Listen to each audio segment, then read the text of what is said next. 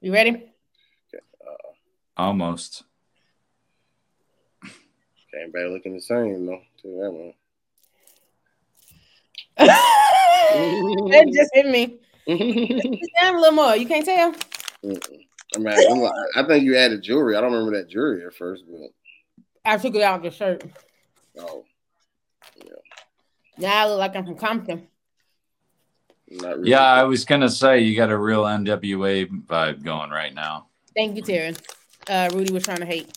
It wasn't really Compton. It was more like Mr. T. Well, no, it's Compton. It's just like. Like broke Compton.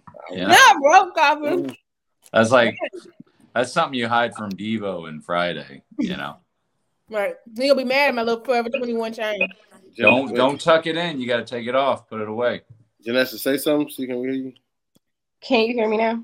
Yes. Hey, man. Well, I'm gonna have to be on my phone today. Let me see. How do you turn it? Well, you should probably turn it horizontally. That's what I was doing, Terry. Well, I just meant for your own benefit. That's all. Hey, nobody man. Looks good in vertical. Hey, man. Oh. Is everybody right here? I'm ready for the boom and the shakalaka. Let's do it. Tip of the world. The world, yeah, top of the world, top of the world, yeah, top of the world, top of the world, yeah, top of the world, top of the world, yeah, top of the world. Welcome, ladies and gentlemen, to another episode of the Worst Ones Podcast. This is the podcast for the worst ones. Y'all like that? Was that a better intro? I do, yeah. Kelly, why are you on mute? Because somebody was texting me, but mine was better. I missed the Christmas tree from our first season. Oh, in the old apartment? Yeah. Yeah, Rudy's Forever Tree. That's back when he was in California. That's right. Burbank. I went out there with I was the saying homer. my introduction that one day was the best one, but go ahead. Do you want to do it from now? Do it. Go ahead. Do it right now. No, I'm good. It was like impromptu kind of. You know. Wow. But it was still the best. But yours is good. All right. Well, I was telling you, did you like my little slogan? Like, this is the podcast. This is the Worst Ones Podcast. This is a podcast for the worst ones. Yeah. I like that better than Preacher's Kid because I'm retiring from being a Preacher's Kid. Wow. I don't think you're allowed to. I don't think that's an option. Is your dad retiring? Because unless he's still at it, I don't think. I don't think that's how. If he retires, then you automatically get retired. I don't think you have a choice in the matter. Yeah, you get retired. I don't think that title just disappears. You're retired. Yeah, you're just a retired PK, but you still. Yeah. It's like the British royals. Like, you can advocate the throne if you want, but you're still a prince, you know. Okay. Anyway, I'm Rudy Wilson. I am a Preacher's Kid. I am a worst one since Kelly don't like Preacher's Kid. Kelly Lee is here. She's the worst one. Retired Preacher's Kid. Wow. He's the worst one, and we got Jay Rihanna. I'm the worst one of the worst ones. She is the worst one as well. I'm the best of the worst. She's the best of the worst. You should have seen her before the show started. Yeah. Terry, I'm the best of the worst. Because I'm trying to get some conflict going so we can get our ratings up. We're going to be the Real Housewives of Southern Churches. I'll throw a wine glass at somebody. Kelly, why you keep going back on me? What's happening? Because I'm growing. You remember we were working on the grows. So you don't ask because your phone is ringing off the hook because you texting? You want to know what? Y'all want to know real talk what happens? When I get on my computer, and the only time I get on my computer is during the podcast. And when I get on the computer, it's easier to text because it's right here in front of you and you can just type it versus the phone. And then I think I just start engaging in like conversations because it's just so easy. So that's on me. I got to do better. Kelly, maybe tilt your camera down a little bit. You know, it's. But y'all want to see my chains? Well, show the people what they came to see. So, no, it looks weird when you have too much headspace. But, well, Kelly, while we're seeing what we came to see, how are you doing? Me, I'm doing great. Let me tell y'all a story. So last week we talked about the prayer line, and I told y'all there was only like a couple of people on the prayer line. Sunday, 8 people on the prayer line. Ooh. At 3:00 in the morning on a Sunday. Okay. What are 8 people doing? Now, 2 of them were me and my dad.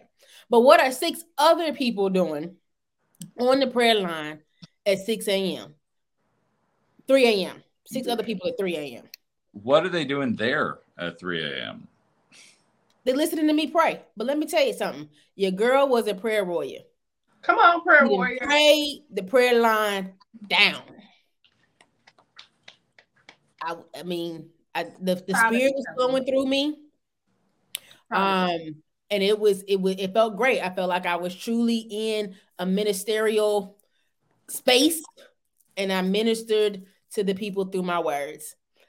And I was telling one of my friends about it, one of my friends who I've been friends with for a long time. And I'm like, just yesterday. And I'm like, did I tell you I was doing a prayer line for my church? And she was like, what? No. And she was just like, I'm proud of you. She was like, I feel like the podcast has really helped you come out of your shell. And I'm like, probably not the podcast, but I've definitely gone out of my shell. I'm like, you giving way too much credit to the podcast, but definitely coming out of my shell. But she did attribute it a little bit to you guys, but... Well, it was 3 a.m., so I assume you were drunk. Absolutely not. First of all, I haven't had a drink since January 1st. First of all, I haven't had a drink since January 1st. I intentionally don't go out Saturday night. I'm like, chill, wind down, 7, 8, in bed, 9, 10, pray before bed, alarm goes off at 2:30, like really in the mode, real intentional about what it is that I'm doing. And again, I chose the 3 a.m. time thinking that no one would be on the line.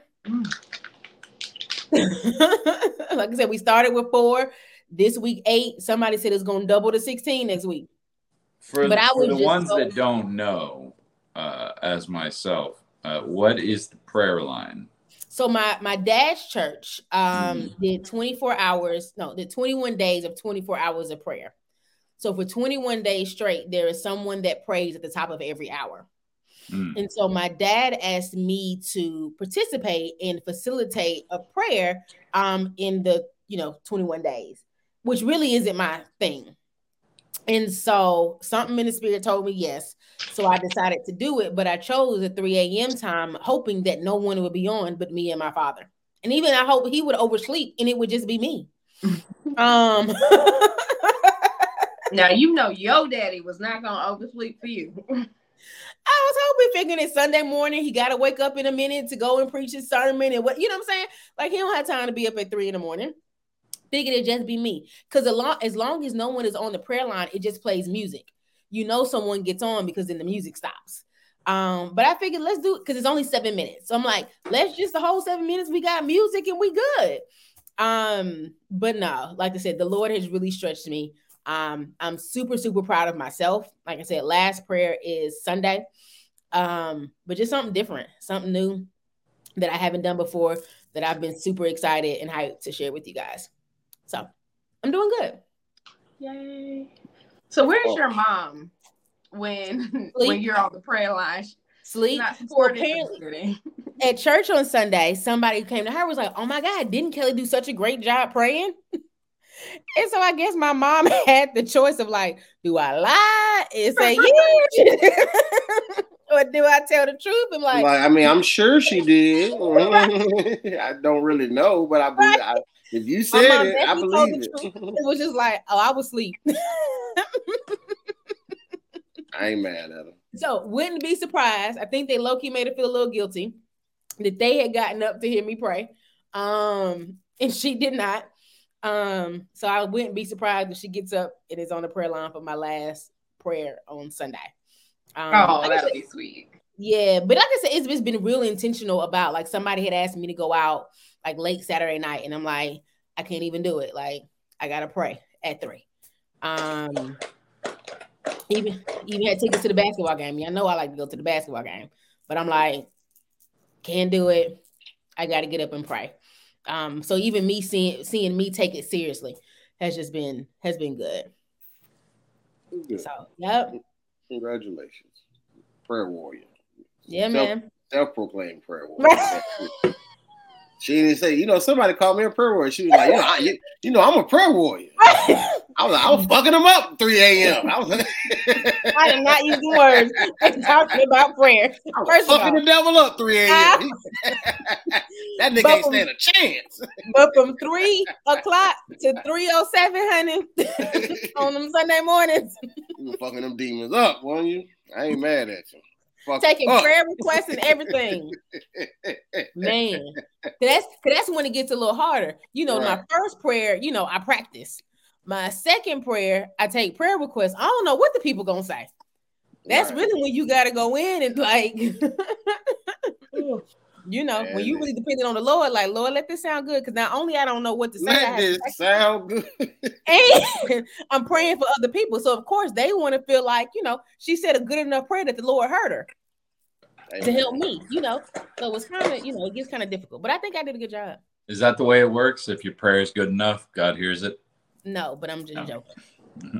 Honestly, what you do is you take all the prayer requests at one time, and then you just go down the line. Mm-hmm. And give God the credit. Like, God, you got the power to fix her bills. You got the power, and you just keep going down and just say, you got the power. And everybody will be like, yeah. Right. Okay.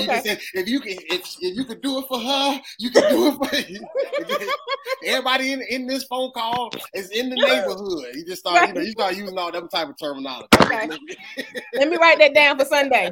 God, you got the power too. Right. You did it for her. You gonna do it for her too. Right. Sister Mary prays, of course, that she got that job. Right. Sister Sally's still looking for that job. You did it for Sister Mary. You're going to do it for Sister Sally. Yeah. I'm on it. Ooh. That's how you do it. You just group it all together. Just put it all on God. You out of there. Amen. All right. Yeah. I'll let y'all know next Wednesday how my last Sunday work. Nah, but it's been good. Gotcha. All right. Terry Weezy. Well, actually, right. No. We'll do Terry last. Jariana, go for it. Mine's not long. Life's been good. During my last week of just kind of a chill start to the year, because I'm coming for the what's the award, y'all? What's the president? The honor roll. I'm coming for the honor roll. Coming for the honor roll starting on next Monday. Amen. All right. Amen. So I'm going to pray for you. Y'all do, because I was looking at the syllabus and I was just kind of like, not the syllabi. Yes. So just enjoying this week before I go back to school. And just chilling.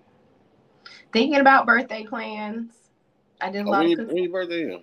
March 13th. Oh, okay. All right. Taking already? And when is yours? The 11th? The 15th? 17th. 17th? Oh. Okay. Yeah. Wait, Terry, when's yours? March 17th. St. Patty's Day? That's correct. My father's is the 16th. I only said that because he's the reason I'm here. Here in life or here on the podcast? Well, both. Really. Oh, okay. All right. I meant the podcast, but since you said life part, yeah, both really. Okay. So, yeah, nothing new to really report. What's up? Well, we're rooting for you. Always. We believe in you. Oh, yeah. I'm going to pray for you. Right. There you go. Look. Thank you. You ready for the prayer request now? Call in at 3. Call in. I see you at the prayer request line. I mean, line for the. She DJ prayer warrior. She taking requests. If I call Kelly at 3. Can I be like, hey, girl, it's me, Janessa? Or is it just you won't know? I'm going to mute you. Oh, okay. I mute everybody in the beginning, and then I unmute you when it's time for prayer requests. And you can say, hey, girl, this is Janessa at prayer request time. Okay. Mm-hmm. And I'm going to say, I need you to pray Mm-hmm. Oh, the honor roll. Honor roll. Mm-hmm. I'm already going to have it written down, so I'm already going to have what I'm going to say. Somebody's a teacher's pet. Somebody already got it written down. Right. Rudy, how you doing? I'm always good. Always and forever. I have any complaints. Just do it already. Do what? Go to you. How am I? No, I'm saying, is that what you were talking about when you said just do it already? Just go to you? Yeah. Yeah, because you know I know that's what everybody's waiting on. Yeah. I agree. I agree. Matter of fact, let's do the best for last. Yes. So, I got married. Everybody. This is why. Put it up again. This is why I wasn't here last week. Put it up again, Terry. Put it up again. Put it up again. Terry. This is why I wasn't here last week. Miranda, right? Miranda, right? Miranda, yeah. Miranda. I was close. Yeah. Everybody does that. It's fine. How you spell her name, Terry? I don't even know. Marinda. Miranda. Which is funny because everybody always calls her Miranda, but Miranda actually came first, and then they made Miranda. But whatever. Tell us a story. We decided to elope, so we took a look at that, a Chiron and everything. No, we decided to elope. She didn't want a wedding. She preferred to save the money because when we move here to Nashville, we're going to be looking to buy a house. So she just wanted to keep that for that, which I obviously thought was very prudent. But we still wanted to do something, so we took a little road trip up to, first we went to Mobile, Alabama to see our favorite comedian. Got some front row tickets to Louis CK, and all that was great. And then the next day we went over to New Orleans and got married. Nice, in New Orleans. Mm-hmm. Yeah, I don't know why that's funny. But I was talking about his thing at the bottom. First married PK. Well, this is her second marriage. Yeah, this is her first marriage, my second marriage. No, but I meant out of us. Yeah. No, first one marriage. Yeah. Let me tell you something. By the end of the year, never mind. That's not my story. Go ahead. I already had that title because I already had one before we even started this. But I'm claiming seconds. Yeah, Kelly, we can be second together. Here, I'll throw a virtual. I said, can you throw the? I'll throw a virtual bouquet. Mm-hmm. Whoever catches it, thanks. It was already called. What's going on? Why you ain't mention that when you was telling us how you were doing? What you got, Terry? So tell us more about the wedding. You're not private no more. What's going on? It was very small. It was just us. The two of you? Yeah, just the two of us. You know, that's the funny thing is the person running it said the same thing. They said, okay, so do you have guests coming? And we said, no, it's just us. And they went, aw. I don't know why that's aw, but. So I got a question. So you posted a picture of, and I wish we could show the picture. So insert the picture here. You posted a picture, or maybe it was a video, of you guys at a restaurant, but you had said it was just you guys, but you had stood up and said, yes, to everyone, I brought you guys all here because we just got married. I'm like, wait, was this your family or not? No. Okay. What it was that was a, I don't know if you know this, but I'm known to be a little outlandish. And I knew that, like, cause she loves being pretty and being dressed up and all that. And she loved walking through the French Quarter, you know, in her wedding dress, and everybody's like, oh, congratulations, and this and that. So we went to my favorite restaurant in New Orleans is Dickie Brennan's Steakhouse. You know, very nice, very fancy, very expensive place. And so we went there, and they were very nice, treated us very nice, but they had us in one of the back rooms with some other groups. And I don't know what came over me. I just stood up and clinked my glass and said, I'm sure you're all wondering why I've gathered you here today. Which everybody looked at me confused, like, what? No, we were just here doing whatever. And I said, but actually we just got married and I don't know why no one's congratulated her yet. And that's when everybody started clapping and doing that thing. So I was just making a scene for her. Yeah, just making a scene for her benefit so she can get some admiration. I know how much women love the admiration. So especially when we're cute now. Mm-hmm. Yeah, exactly. If you're dressed up and you're ready to go and you're ready for it, you know, mm-hmm. Right. That's when you're looking for it all. Correct. Yeah. So. That's how you stand up for your wife. That's how you show up for your wife. When did y'all? What? When did you guys like decide? Yeah, let's do it. Like, when did she get her dress? We decided on this plan in December, because those front row tickets to see Louis CK was my Christmas present. And she had got them for me, and she's no good at keeping a secret. So she told me like the first week of December. She's like, I just have to tell you. So, and then around the holidays, she's like, you know, we should just do this. You know, while we're on that trip, we might as well just. She's like, I found this wedding chapel in New Orleans, and it's only 2 hours away from where we're going to be anyway. So she said, we should just do this. And I was like, yeah, let's do this. So did you propose? No. Okay. No, I guess she proposed to me, to be honest, you know, because she was like, we should just do this. She's, you know, but we're very pragmatic people. We're just, you know, very practical.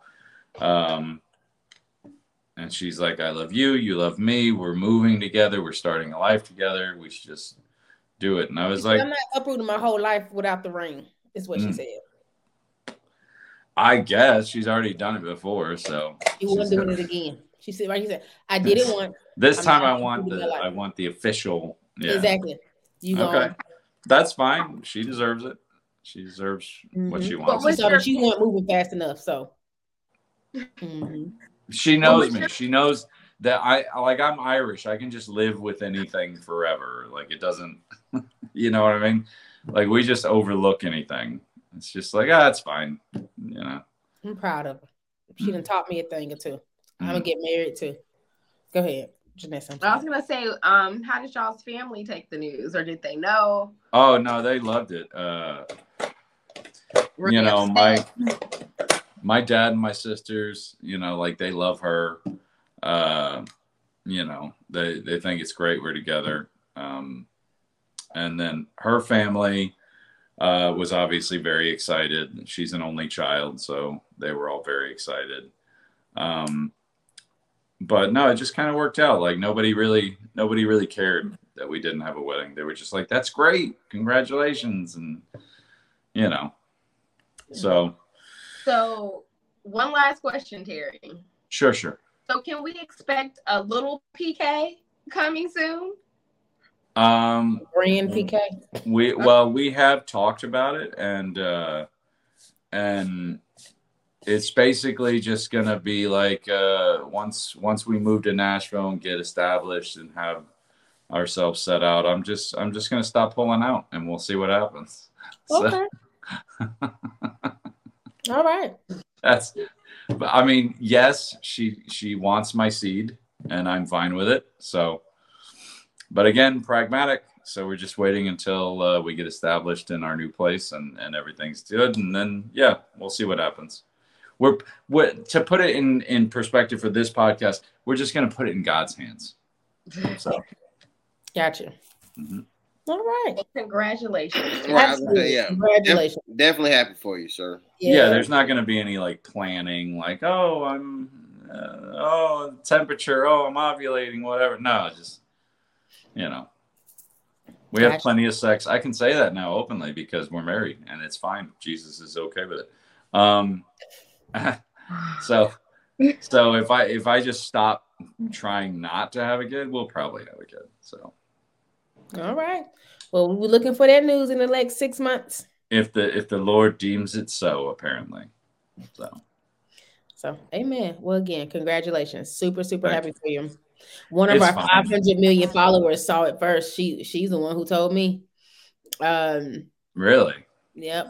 My brother liked it before I even saw it. I said, right. Well, I told you when I left the week before last, I said when I came back, I'd have news. So. Oh, I wasn't there. You did say that. You I said did. I said, news. And you were there. I said, no, we're going to have big news. I was there. You were right. Yeah. Because we couldn't remember if you were moving or if you had a show or something. Right. You were like, where's Terry? No, wanted to do it secret. Want to have that big surprise moment for everybody. Nah, it's exciting. It was definitely a surprise. Even our parents and family didn't know till like the day before. Like, yeah. It's all right.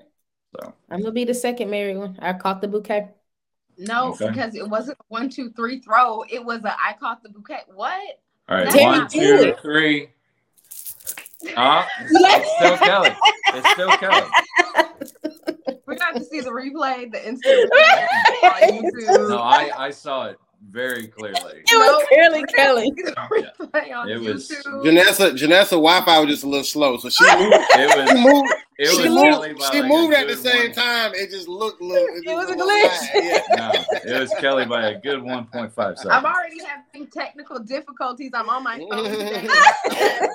So, Terry, throw it one more time. Terry, listen. Terry, you don't even got to throw it because what y'all don't realize, I didn't want to rain on Terry's parade, but I'm actually already, and I'm just kidding. You said what? Here, I'll throw one above you. There you go. You got 2 bouquets. Oh, God. Rudy caught it. That's Boy, Janessa, you really slow on this. Terry, throw it again. I'll throw 2. Ready? 2. You can both have one. There you go. Jesus Christ.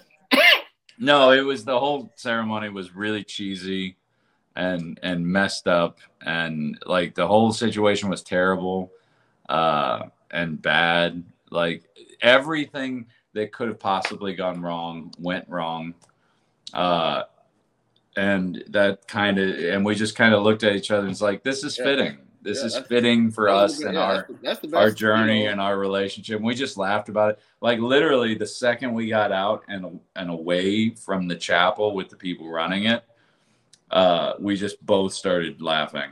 We were like, that was crazy. Like that was, but that's when I knew I was like, it doesn't matter. This is perfect. You know, because we're both sitting here a lot, like, because there's a lot of women that would have freaked out about that stuff. And she didn't. No, she was like, I look pretty. You look handsome. We're fine. Like, we had like, Lord, I'm not supposed to marry this man. No. There's a sign. No. This is not it. You're definitely going to be second with that much. No. Everything was weird, starting with as soon as we got to our hotel in New Orleans, the shower didn't work the entire time we were there. Yeah. So. Y'all didn't change rooms? No, couldn't. Wasn't a possibility. So, I mean, the shower was just like little stuff out. So it was like, all right, we're taking baths for 2 days. That's what's happening. So, okay. I mean, you usually want a shower, but it's whatever. No, but I rolled with it. She rolled with it, and everything turned out great and fun and funny, which is the biggest thing. It was all very funny. Well, I wish you guys 100 years. I don't know if I want 100 years of anything at this point. I'm already 41, so. Y'all can live to be 141 together. Well, how old is she? That sounds like a nightmare. How old is she? 25? 100 and... No, she's 30. Young. Mm-hmm. What do you mean young? She's 11 years younger than me. That's fine. Noah was 950 when he died. What is the old adage? Someone that is acceptable to date as far as your age is half your age plus 7. So half my age would be what? 20 and a half? Plus 7, so that's 27 and a half. She's a few years over that. Man. Okay, don't judge me. Love is love. All right. Love is love. No, I'm happy for you. Thank you. Hey, y'all. Sorry to interrupt, but we have a few church announcements. Follow us on Instagram at TheWorstOnesPK. New content coming soon. We also have a TikTok at TheWorstOnesPK. No content yet, but continue to check us out. if you want to, no, when you listen to our podcast, you can find us on YouTube, Apple Podcasts, Spotify, Google Podcasts, wherever you find your podcast. Just make sure you type in The Worst Ones Podcast and you'll find us. And when you get there, make sure you like, you comment, you subscribe, and you share. Thank you to our 500,422 followers. We love you so much. Now, back to the show. Go for it, Terry. Should the church pay for the pastor's housing, aka should the church buy the pastor a crib? I know I didn't like it. I'm too late to that. He just told you it was 4-1. It's called a parsonage. Just in case anybody doesn't know, it's a parsonage. Whatever housing that the church gives to the pastor is called a parsonage. In Catholicism, it's referred to as a rectory. That's where the priests and the nuns live. But it is an old tradition.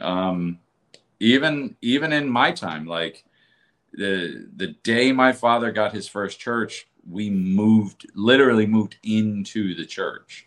And when the church burned down and we couldn't live there, obviously, they got us a house. Like, they bought a house under the church, which I believe still belongs to them, if I'm not mistaken.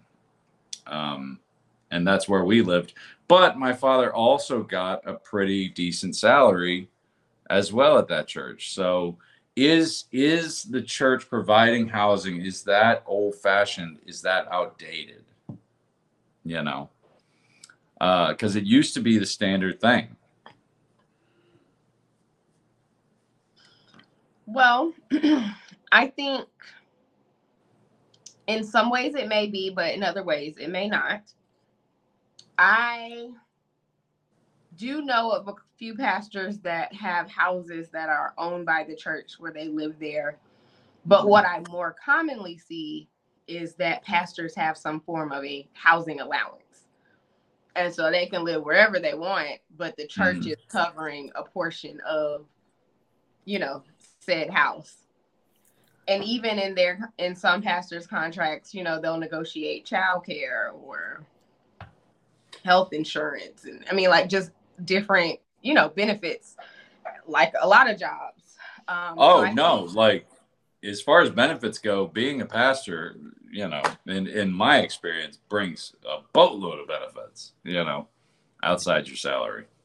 Yeah, a lot. So I think that's kind of where probably more churches than not are the ones that do it. They may offer some type of allowance or some type of payment that's outside of your salary that goes towards housing. But why is that always with pastors? It's not with doctors. It's not like hospitals don't pay doctors, like, you know, or cops or anybody else in our society. Sometimes you get money to like relocate or maybe get a discount for living in your district. But they do for the military. Military, you get a housing, you get money to pay rent, and you get money for groceries. Oh, like I didn't know that. Yeah, when you're active duty, yeah. I assumed everybody lived on base when it was active duty. No. You live on base like when you're a certain rank. So like the lower ranks definitely live on base, but then the higher you go, you get to have your own apartment. And you get your base paid, but then you also get the housing allowance as well as the food allowance. Okay. I didn't know that. Yeah. But yeah, I mean, I don't, whoever was talking, I just wanted to. But the question is that old-fashioned and outdated? Because like you said, the military does it, but the military does a lot of things that most companies, most employers don't do, you know, and most employers wouldn't pay a housing allowance, you know, wouldn't pay for these things, but churches do. So do we do it just out of tradition? Or is there a function? I mean, maybe they're paying for the inconvenience because most of the time, I mean, I think we've even talked about it, especially you and Kelly have expressed in reference to your father's, just say, whether it's people coming to the house or he always on the phone or whatever, like, you know, so I think like when we compensate you, we also get to interrupt your life. You know what I'm saying? Right. Well, I know that as far as my experience goes, the parsonage would either be literally attached to the church or on the same property as the church or someone or like somewhere very nearby. So I always thought of it as like, oh, they did it because they want him close. They want him right next to the church. You know, even when the church burned down and we got the house, it was on the same street, a block away. But that's what I'm saying. That's still the inconvenience. Like we're gonna compensate you, but it's because we get to inconvenience you. Hmm. Even with living near the church, that's an inconvenience. So we definitely know. You know what I'm saying? Any business with the church, like, we can get direct access to you because you're there. You're right here. Well, that's a little creepy because it's like we know where you are, all right? Anytime we need you. But especially like if a church hired you, like, you kind of deal, just say, with that as opposed to, you know, and I know it's kind of fickle when people just say start their own church, but if you start it for the right reason, let's just say in a perfect world, then you get, just say you have a little bit more control on how that goes. But if you get hired by a church, you know, but if you start your own church, you also don't get the free housing. You feel what I'm saying? Like, so, I mean, that could be a perk, especially if you got a lot of kids, whatever, you know what I'm saying? Like, and like Janessa said, you get to put in the child care. Like, those are things where, you know, especially if you had a thriving church where that can be beneficial for, you know, just say the upbringing of your family. You know what I'm saying? So some people may look at that like, yeah, that's a sweet deal. But it just come with the territory that I have to be inconvenienced. I have to go to the hospital late night or whatever the case may be. If you're getting a parsonage and a salary, why do you need childcare? Because I would assume that most pastors would be a married couple in some way. So why would you even need it is my question. But then I remember Janessa said sometimes they just negotiate for childcare, which means maybe it is a two-income household. So, I mean, sometimes like it's just an extra expense that you just don't have to worry about. Like, you know what I'm saying? Like, oh no, when we had that house, I remember the church paid for everything. They didn't just pay for the house. They owned the house. They paid the electric bill. They paid the phone bill. Like, you know, they paid the property taxes. Like, they owned it. We lived there, you know, right. But it was their property and we just lived there.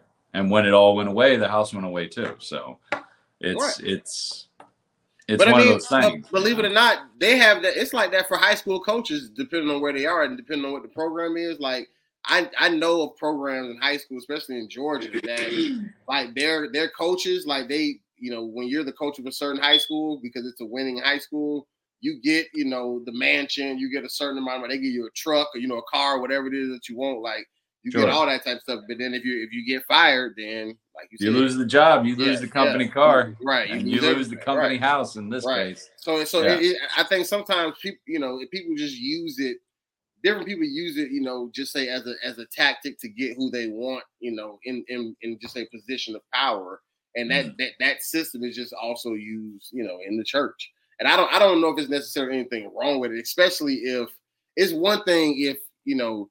If you're buying the pastor, the church is buying the pastor $100 million estate. You know what I'm saying? Like we'll get to that. We're gonna get to that. I promise. That's one thing, you know. And I'm not saying the house got to be shitty. I'm just saying the house could be nice. It could be the house that we had was beautiful. It was an old brick style, 3 bedrooms. You know, I got you. I get 3-car garage, a pool, the whole bit. Like it was very nice for sure. What I'm saying is that I just think that if I see the balance, especially when it comes down to the inconvenience, because that pastor is going to be inconvenienced. You feel what I'm saying? Like there's a certain level of inconvenience that comes with that role. So even that childcare and stuff, that's almost even compensation for you taking me time away from my kids. You feel what I'm saying? Because now I have to deal with the inconvenience of my personal life because I have taken on the calling of my, you know, just say. Well, life. I agree, but I don't even think that inconvenience. If you're going to be a pastor, I don't think the word inconvenience comes to mind. I think when I think of a church and a pastor, I think of like a symbiotic relationship. You know, it's not a job. It's a relationship that you're building not just with this building itself or this group of people, but the community around you, the group of your congregation, everything. Like it's a relationship that feeds off one another. Like I mean, honestly, it's a smart move for the church because that's real estate that the church owns. Yeah, you know what I'm saying. So like, yeah. it ain't like it's really harming anybody. It's helping the pastor while he's there. And the church, like I said, the church, you know, has some level of, you know, wealth, if you will, because it owns real estate. You know, if they decide to rent it out or sell it or whatever, like they still have that control. I believe it was my father's idea, actually, because like I said, when the first, you know, year, I think around a year that we were living there, we literally lived in the church. We had a small little, maybe, you know, 900 square foot area that they just put, you know, drywall up in to kind of create two rooms, and had a little kitchenette and a little bathroom. And that's where we lived. But then once the church burned down and they got a big insurance payoff, and I'm pretty sure my dad was like, hey, you know, we should buy property under the church's name. It'll be the parsonage. It'll increase in value. And then if we ever need to, for whatever reason, we could sell it, put the money back in the church. So like, but I mean, having a parsonage is pretty common in my experience, but that's my experience. So. Well, I was going to also say a quick Googleization with the IRS. So it says that a minister's housing allowance, sometimes called a parsonage allowance or a rental allowance, is excluded from gross income for income tax purposes, but not for self-employment tax purposes. That's true. So there's that aspect too. Mm-hmm. Why maybe churches do it, especially, you know, churches.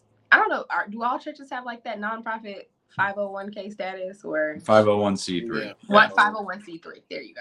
Yeah, they do. So, yeah, so, you know, taxes and money, yep, that probably plays a role into it, too. Plays a huge role. Huge now, role. Now, that kind of goes to what you were saying, though.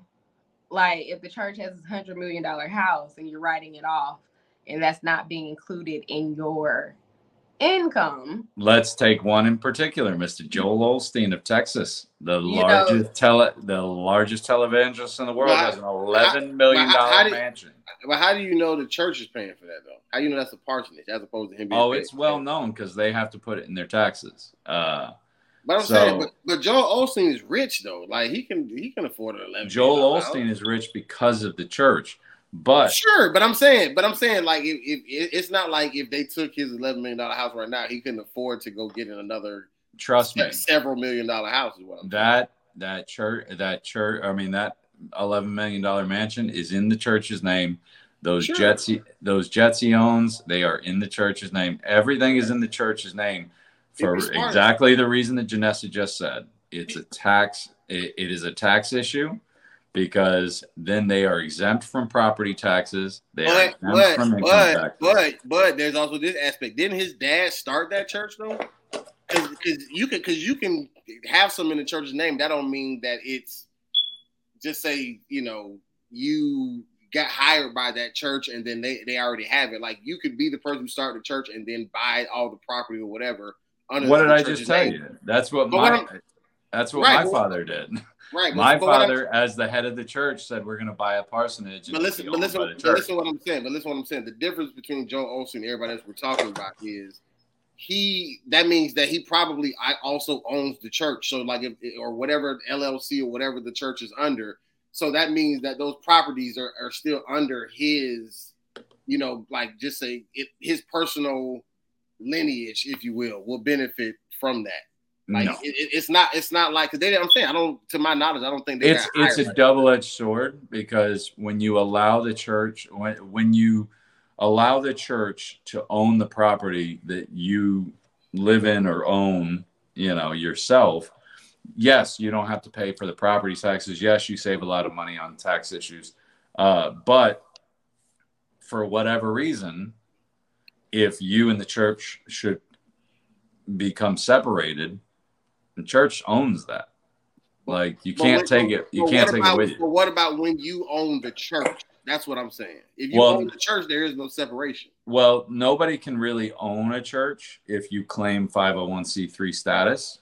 Then you have a board. But what I'm saying is, if you're still the head of the 501c3, what I'm saying is like, and your name. There's no head. That's what I'm trying to tell you. If your name is on the church and the church owns the property, then there is no separation. That's one thing. As opposed to if I got hired by a church who already owned the property, or even acquired more property while I was the pastor under its name. If I then got fired, that's where the separation is. But what I'm saying is that if you built that church from the ground up and then buy property under that church's name, that's just like building a company from the ground up and then just having. No, it isn't.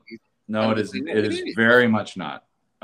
Because again, if you're claiming 501c3 status, there is no owner. Nobody owns it. It's an entity that is operated by a board of directors. Okay, so let me ask you this: if you build a church from the ground up and then the church closes down, who owns everything that the church has when it closes? No one. Down? So I'm saying, where's it going to go? Again, 501c3 status means I'm trying to answer you. Let me answer. 501c3 status gives you a lot of protections under the federal tax regulations. However, it gives you no protections under the assets that entity owns. That entity is not a single person. There is no owner. There will never be an owner. Unlike a business that you build up from the ground, right? You can say, I'm the owner. That's it. I own this. If this company goes under, I own everything that they own. All the debt is mine. All the assets are mine because I own it. A church doesn't work like that, at least legally. It is an entity that is unto itself, and it is run by a board of directors. And normally a pastor, yes, will be on that board, but you still have to have a consensus on that board for every decision they make. Okay, that's how my dad's church is run. You can't have a prophet. But Janessa, your dad got hired to pastor that church, correct? Yes. Which is my point. So if your dad, for whatever reason, left that church, then yes, what's under New Piney Grove would stay with New Piney Grove because that relationship came from a hire. But that would be a totally different story. If one day Dexter Rowland was like, I'm starting New Piney Grove, built it up. And then what I'm saying is, and then everything underneath that church's name, if that church ended, my question to you is who would take the stuff? Who would the stuff go to? I don't think it's a who would take the stuff. It's kind of like when people die and they have estates, you know, the house goes to the estate, the money goes to the estate. It doesn't go. Who belongs to the estate? Go to the husband or the wife or the children. Sometimes they'll go to the estate, and then there's somebody who kind of represents that entity and controls it. Yeah, but like, they can't, and that's the board of directors. But I'm saying, and to Rudy's point. He's asking if the church folds and they still got $1 million in the bank, who gets the $1 million? My answer to you is the board of directors decides what to do with the $1 million, because again, they can't keep it, because that's the essential of a 501c3 is you can't make a profit. You just can't. You can give yourself bonuses. You can increase your salary. You can give housing allowance. You can give car allowance. You can do all that, but you cannot make a profit. So like I was saying, so if you start a church, you have that option to then make that decision when everything folds. If you get hired by the church, that option may not be there for you. It doesn't matter either way. What do you mean it doesn't matter either way? You get to decide what happens with the money. I don't know how many times I have to say this. If you start the church or get hired by the church, it doesn't matter. If you're listing it as a 501c3, you have to have a board of directors. You have to be a nonprofit. You don't get to own it. You don't get to be the owner. I don't care if you started in your garage. If you list it as a 501c3, these are the things that have to happen. So I'm assuming, and could be wrong, there has to be some type of plan in place ahead of time that says this is how we're going to. If this dissolves, this is what we're going to do with the assets or the whatever. I would imagine. But that's, if your church dissolves, hopefully your assets are... I would hope that if your church has been dissolved, hopefully your assets are pretty much expended because you expended them trying to save it. You know, I would like to think that that's the case. Terry, you always trying to tell people what to do with their money. I'm just saying, if the church is going under and you still got $500,000 in the bank, I would hope you use the $500,000 to try and save the church. You know, I would hope that's the case. I guess. Mm. Well, it's been hard to get a word in today. And somewhere in there, I'm just going to go back to the original question. I don't even know where to I don't know how we're here either. Right. where we are now. But should the church buy the pastor a house? Or should they, I know Janessa started with housing allowances and those type of things. I definitely... Well, this is one question that I had in terms of the parsonage, that I wondered if churches were buying church or buying houses or providing places to live for pastors was because they weren't getting a salary back in the day. Yes, because you got to remember that the first Christian churches were Catholic churches. That's where all Christianity comes from, is Catholicism. And they would literally, they wouldn't buy anything. They would build rectories, literally either attached or right next door to Catholic churches. They weren't getting a salary. They weren't getting. No. Well, no, they always got paid some. They always got paid some. They still get paid today. The last priest I knew was a German priest, and he drove around in a Mercedes. But that's because he was getting a salary from the Church of Rome, and he wasn't paying any of his living expenses, so he could do whatever he wanted to with the money. Right. But yeah, so I mean, that was always the case. They were always doing that. Right. So I definitely get that in that sense of taking care of the pastor, and then whatever taxes and write-offs or however all that works, you know, definitely was, you know, maybe a plus to it all. But I do, huh? Oh, I was saying, it's definitely corrupted now. Yeah. Like you get way too many accountants involved, and they'll figure out a loophole for everything. Yeah, absolutely. But back in this traditional, you know, pure way, I think that, like I get it. I mean, because I think that I can see where the church feels like that they had a responsibility to take care of their pastor. I think we talk about that now, you know, and so basic needs in terms of housing, I think is an important way to take care of your pastor. As it was mentioned earlier, I also think that a matter of convenience, you're right here on the property. You have no reason not to respond to all calls at all times, because your car outside, heck, you don't even need a car. Because where else you going but from the home to the church and back to the house? You know, now I'm playing. But that's kind of how it is. You said what? That's kind of how it is, actually. But, well, my parents live about 5 minutes from the church. But my father did that on purpose. That was his own choice to live that close to the church. But yes, I don't see anything wrong with the church, especially traditionally back in the day, supporting basic needs for the pastor. Again, I think where you were headed earlier is that it gets a bit excessive when we're talking about millions of dollars of housing, of housing. And we've talked before too, like should pastors be able to live a life of luxury?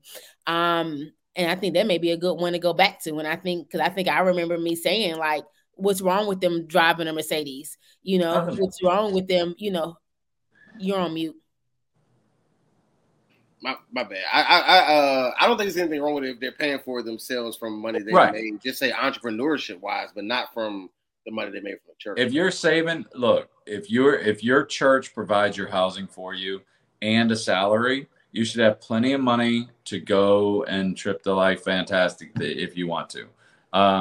you know, because if you're not paying for housing and you're making a decent salary, like if you were making $4,000 a month and the church is providing everything for you, it's not going to take that long to save up the money to buy a Cadillac. You know what I mean? Mm-hmm. Like, it's really not. So should you be able to drive a Cadillac? Sure.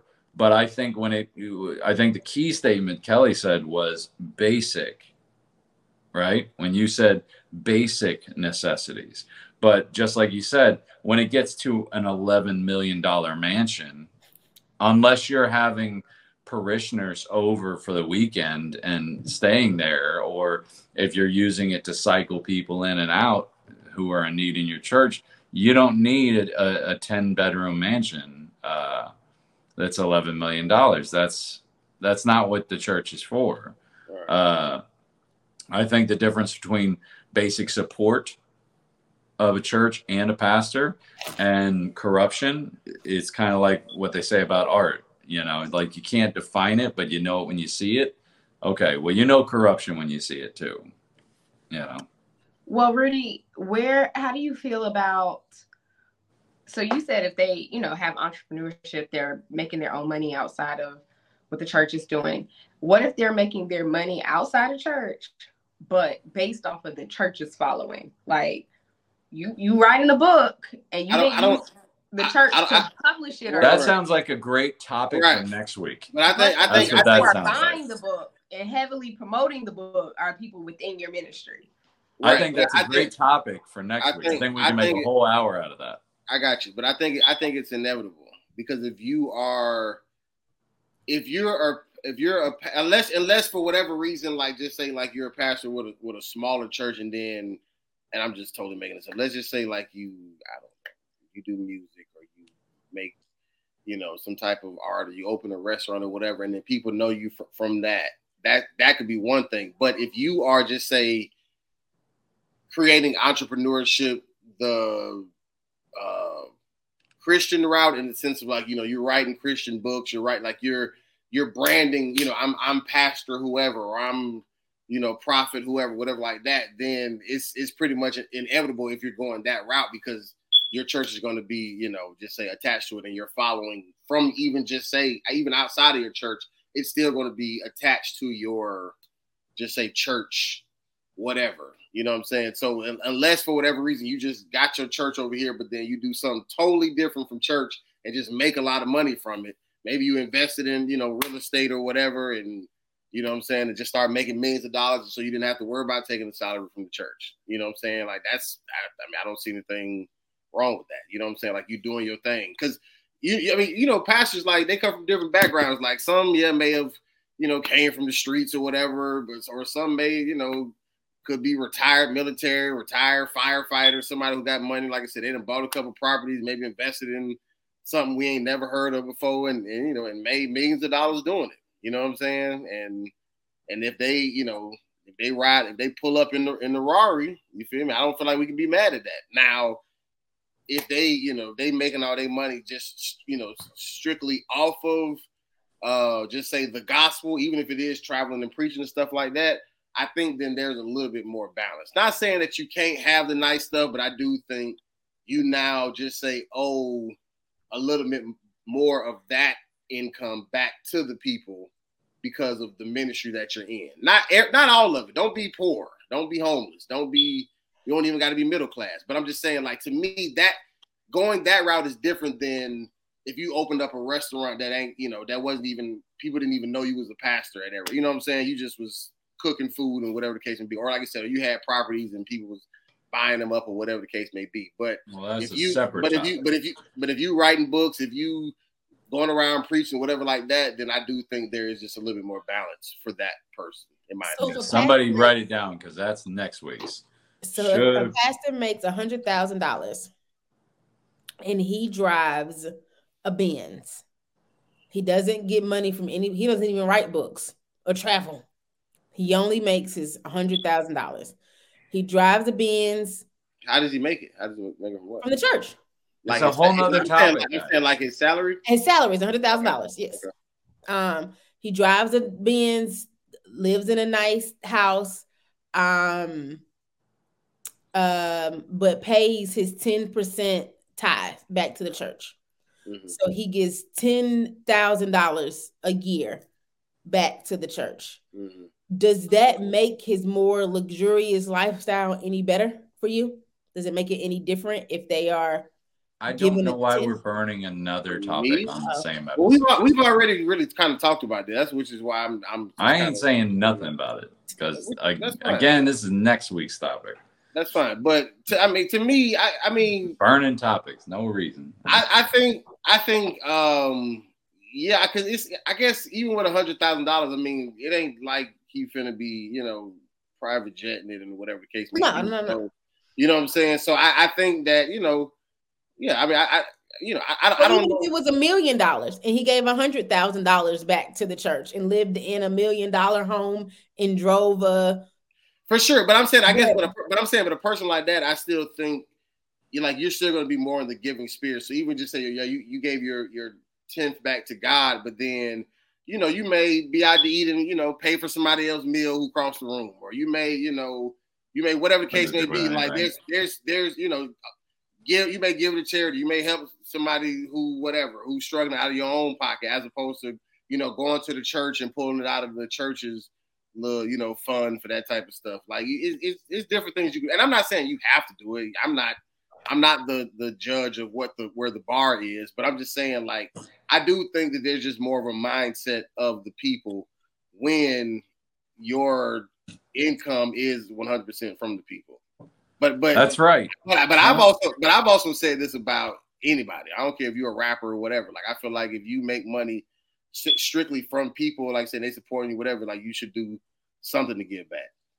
I don't care if you Walmart, Chick-fil-A, whatever. Like people is the reason why you make your money. Like you should have things that give back to just say those. That's right. Tune in next week to hear us discuss whether a preacher should be able to use the church to promote his own side hustles. Because we're already over an hour. Yeah, but we didn't start on time. No. I'll be watching the clock. Man. All right. That's why I'm saying we don't have enough time to get into this because it's going to be a whole long thing. We in it, man. No, we didn't. We in it. Mm. You just ain't want to join us. Because I don't like burning topics for no reason.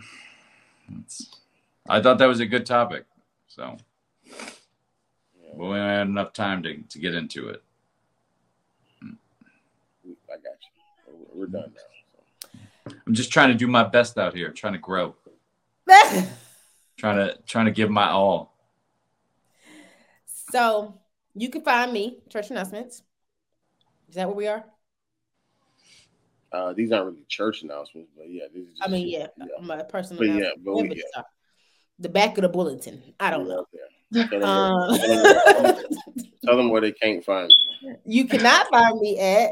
Well, you can find me. You just can't find me at Princess Kells 51. It's you private. Can find her there and be rejected by her all at the same time. So I don't post. So you're not really missing much. So, Well, you catching bouquets. You ain't going to catch nobody like that. You better let some folks in. We didn't already pray for that. Mm-hmm. It's cold. All right. Prayers in the head and the mouth and the hands. So use them hands. Oh my gosh. Let some people in. You can find me at @JRihanna__ on Instagram. My page is public and we have one over there. That's it. Shady. Especially about plants. You can find me at Terry Wayne Comedy on all social media platforms. I will have some new dates in the next little bit. I'll be in Orlando this coming weekend, but it's too late. Nobody knows. And then I'll be in Tennessee starting in March. And then Unclaimed Ashes, the book on Amazon, is still available. And not enough of you are buying it. So go on there and buy it. You can get the Kindle, the paperback, or the hardcover. There you go. And once again, congrats, Terry and Miranda. Terry and Miranda. In your holy matrimony. Thank you. and you are the first married PK again. For the second time. Yeah. That was almost going to be the topic tonight, was should pastors be shamed for second marriages? But that'll be another topic for another day. Well, my dad is definitely on his second, so shame him. My dad is on his fourth. So there you go. Yeah. No. We're going to save it. We're going to save it up. We're going to save these up and write these down. Yeah, we'll be enough going next week. Hey, what was them two topics we had talked about? Right. No, I've written them down there. God bless y'all. We out this motherfucker, man. We the worst one. Hey. Top of the world.